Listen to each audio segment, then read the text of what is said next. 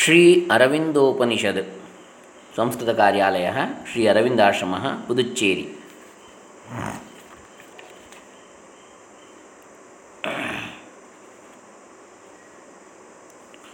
इयम् उपनिषद भूमिका इयम् उपनिषद श्री अरविंदाश्रमेण प्रकाशितायां Shri Aurobindo archives and research Shri ಪ್ರತ್ನಾನುಸಂಧಾನಂ ಇತಿ ಪತ್ರಿಕಾಯಾಂ.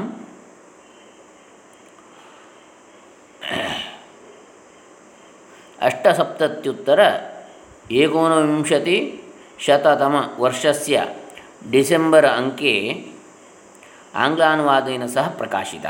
ತತ್ರ ಅಸ್ಯಾಹ ರಚನಾಕಾಲः ಕ್ರಿಸ್ತಾಬ್ದಸ್ಯ ದಶೋತ್ತರ एकोनविंशतिशततमवर्षतः चतुर्दशोत्तर एकोनविंशतिशततमवर्षमध्ये इति निर्दिष्टम् श्री अरविन्देन अस्याः रचनायाः शीर्षकं न दत्तं श्री अरविन्दोपनिषदिति शीर्षकम् अस्माभिः प्रदत्तम् अस्मिन् संस्करणे अस्माभिः मूलपाठेन सह तस्य अन्वयः भावार्थः आङ्ग्लानुवादश्च प्रदीयन्ते ಶ್ರೀ ಅರವಿಂದದರ್ಶನಸ್ಯ ಸಾರ ಸರ್ವಸ್ವಂ ಖಲು ಇಯಂ ಉಪನಿಷತ್. ಅಸ್ಯಾಂ ತೇನ ಇದಂ ಉದ್ಘೋಷಿತಂ ಬ್ರಹ್ಮ ಸತ್ಯಂ ಜಗತ್ಸತ್ಯಂ ಸರ್ವಂ ಬ್ರಹ್ಮಮಯಂ ಜಗತ್. ಏಕಮೇವಾದ್ವಿತೀಯಂ ತತ್ ಜೀವೋ ಬ್ರಹ್ಮೈವನಾಪರಃ ಪ್ರಕಾಶಕ. Preface. This Upanishad was written by Shri Aurobindo during the early part of his stay in Pondicherry 1910 to 1914. It was first published in the journal Sri Aurobindo Archives and Research in December 1978 with English translation done by Sri Jagannath Vedalankar. Sri Aurobindo did not give any title to this work. When it was published as a separate booklet, the title Sri Aurobindo Upanishad was given by the editors and Anvaya prose order and Bhavartha meaning were included. This Upanishad is the essence of Sri Aurobindo's teachings. According to him, this world is not an illusion, it is as true as Brahman. The rooted and fundamental conception of Vedanta is that there exists somewhere, could we but find it, available to experience or self revelation if denied to intellectual research. A single truth, comprehensive and universal, in the light of which the whole of existence would stand revealed and explained both in its nature and its end. This universal existence, for all its multitude of objects and its diversity of faces, is one in substance and origin, and there is an unknown quantity, X or Brahman, to which it can be reduced for from that it started and in and by that it still exists. This unknown quantity is called brahman Sri Aurobindo. The upanishads are vedanta a book of knowledge in a higher degree even than the vedas but knowledge in the profounder indian sense of the word, uh, word jnana not a mere thinking and considering by the intelligence, the pursuit and grasping of a mental form of truth by the intellectual mind, but a seeing of it with the soul and a total living in it with the power of the inner being, a spiritual seizing by a kind of identification with the object of knowledge is jnana. Sri Aurobindo. ॐ श्रीगुरुभ्यो नमः हरिः ॐ ಶ್ರೀ ಗಣೇಶಾಯ ನಮಃ. ಶ್ರೀ ಅರವಿಂದೋಪನಿಷದ್.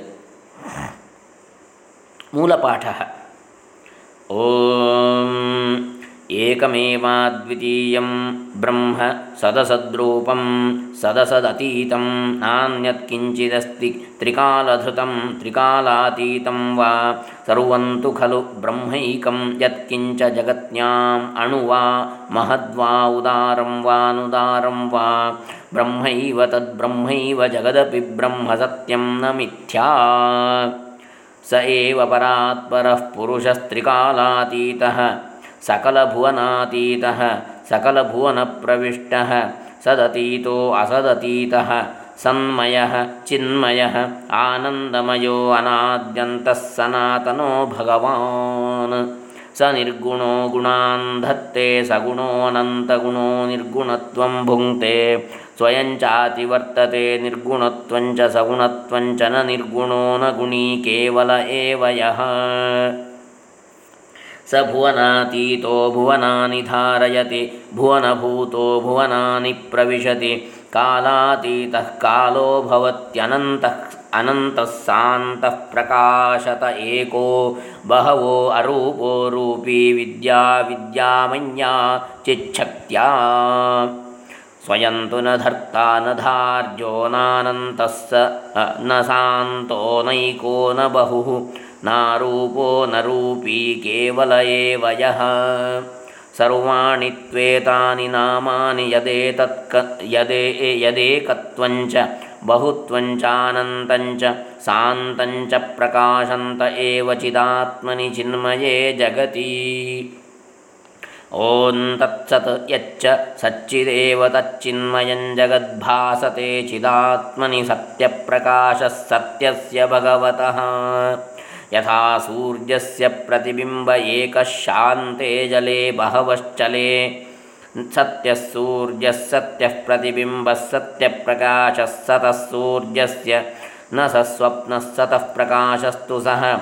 यथा वा सूर्यस्य ज्योतिःसौरञ्जगत् स्वशक्त्या धावदिव पूरयत्, प्रकाशते सत्यं ज्योतिः, सत्यप्रकाशः, सतः सूर्यस्य न सोलीका भातिः। सतः सतः सत्यप्रकाशस्तु सः।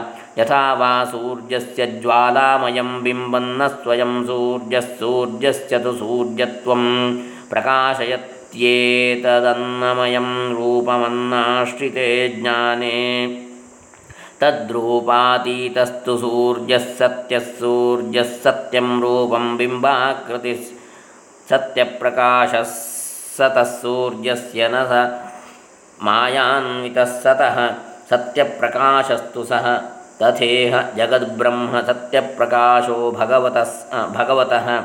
न स्वप्नः न मायान्वितं नालीका भाति सतः सत्यप्रकाशस्तु तद्। न स्वयं भगवान् तथापि स्वयमेव सः।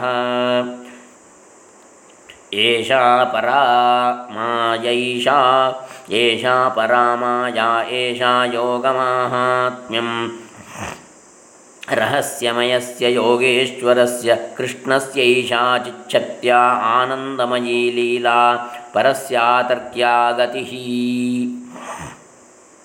सर्वमिदम् अर्थतः सत्यं परार्थतः अपरार्थतः असत्यमिति मनस्तुष्ट्यर्थं विज्ञानार्थमुच्यतान्न हि किञ्चिदप्यसत्यं सत्ये ब्रह्मणि एवं यत्प्रकाशते जगदानन्द एव तत् ॐ तत्सत् यच्च सच्चिदेव तद्यच्च चित् स आनन्दः।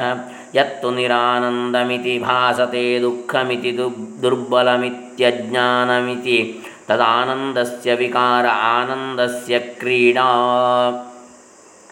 यो हि जीवः स आनन्दमयः प्रच्छन्नो भगवान् स्वप्रकाशमयं जगद्ब्रह्म भोक्तुमवतीर्णः य एष दुःखभोगः स भोग एवानन्दमयस्तस्यानन्दमेवानन्दमयो भुङ्क्ते।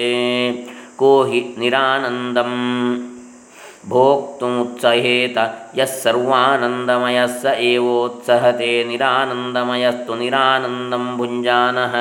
न भुञ्जीतानन्दं विना प्रणश्येत्। को दुर्बलो भवितुं शक्नुयाद्यः सर्वशक्तिमान् स एव शक्नुयाद्दुर्बलो ह्याक्रान्तो। दुर्बलत्वेन न तिष्ठेच्छक्तिं विना प्रणश्येत्। को ज्ञानं प्रवेष्टुं समर्थो? यः सर्वज्ञानमयः स एव समर्थोज्ञस्तु तस्मिंस्तिमिरेण ध्रियेतासत्त्वसदेव भवेज्ञानं विना प्रणश्येत्। ज्ञानस्य क्रीडा ज्ञानं स्वस्मिन्नात्मगोपनं शक्तेः क्रीडा दौर्बल्यं निरानन्दमानन्दस्य क्रीडात्मगोपनं स्वात्मनि। सानन्दं हसति जीवः सानन्दं क्रन्दत्यश्रूणि मुञ्चति तमोमय आनन्दे भासमान इव यातनाभिश्चेष्टमानः सानन्दं स्फुरति सानन्दं स्फुरति चेष्टमानः प्रचण्डाभीरतिभिः। पूर्णभोगार्थन्दस्यानन्दस्य तामसस्यांशस्य तामसो भूत्वानन्दं गोपयति। अज्ञानं मूलमेतस्य भावस्य शान्त एवाहमित्या इत्यशक्तो दुर्बलो दुःखी मया कर्तव्यं ज्ञातव्यं लब्धव्यं प्रयासेन तपः तपः, तपःक्षयेण मृत्युना सत्व सत्त्वमेषोऽहं यत्त्वन्न तदहं यत्तव शुभं तन्ममाशुभम् येन तव लाभस्तेन मम हानिस्त्वामेव हन्यां सुखी भविष्यामि, नैव सात्विकोऽहं त्वामेव सुखिनं करोमि, स्वदुःखेन स्वहान्या स्वमृत्युनेत्याद्यज्ञानस्य स्वरूपं मनसि। अहङ्कार एव बीजमहङ्कारमोक्षादज्ञानमोक्षः। अज्ञानमोक्षाद्दुःखान्मुच्यते आनन्दमयोऽहं सोऽहमेकोऽहमनन्तोऽहं सर्वोऽहमिति विज्ञानम विज्ञाय। आनन्दमयो भवत्यानन्दो भवति। एष एव मोक्षः।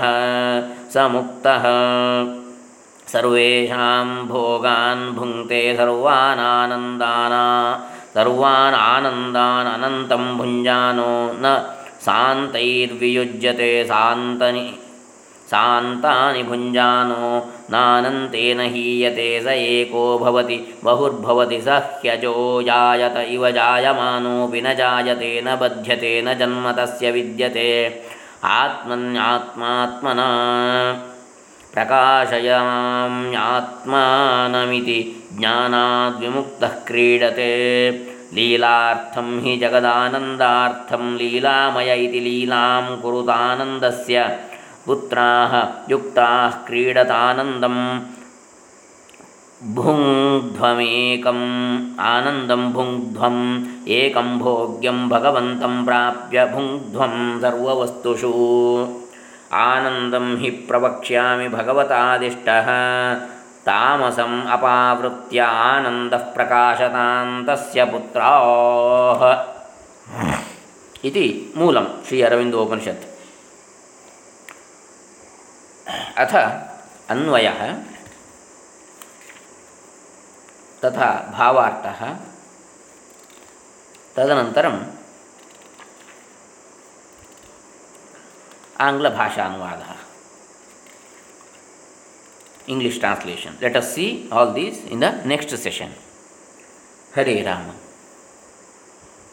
Shri Maharshi Aurobindo ಚರಣಾರವಿಂದ ಅರ್ಪಿತಮಸ್ತು ಸರ್ವೇ ಜನ ಸುಖಿನೋ ಲೋಕಾಸ್ತಮಸ್ತಃ ಲೋಕಾಸ್ತಮಸ್ತಾ ಕೃಷ್ಣಾರ್ಪಣಮಸ್ತು ಓಂ ತತ್ಸತ್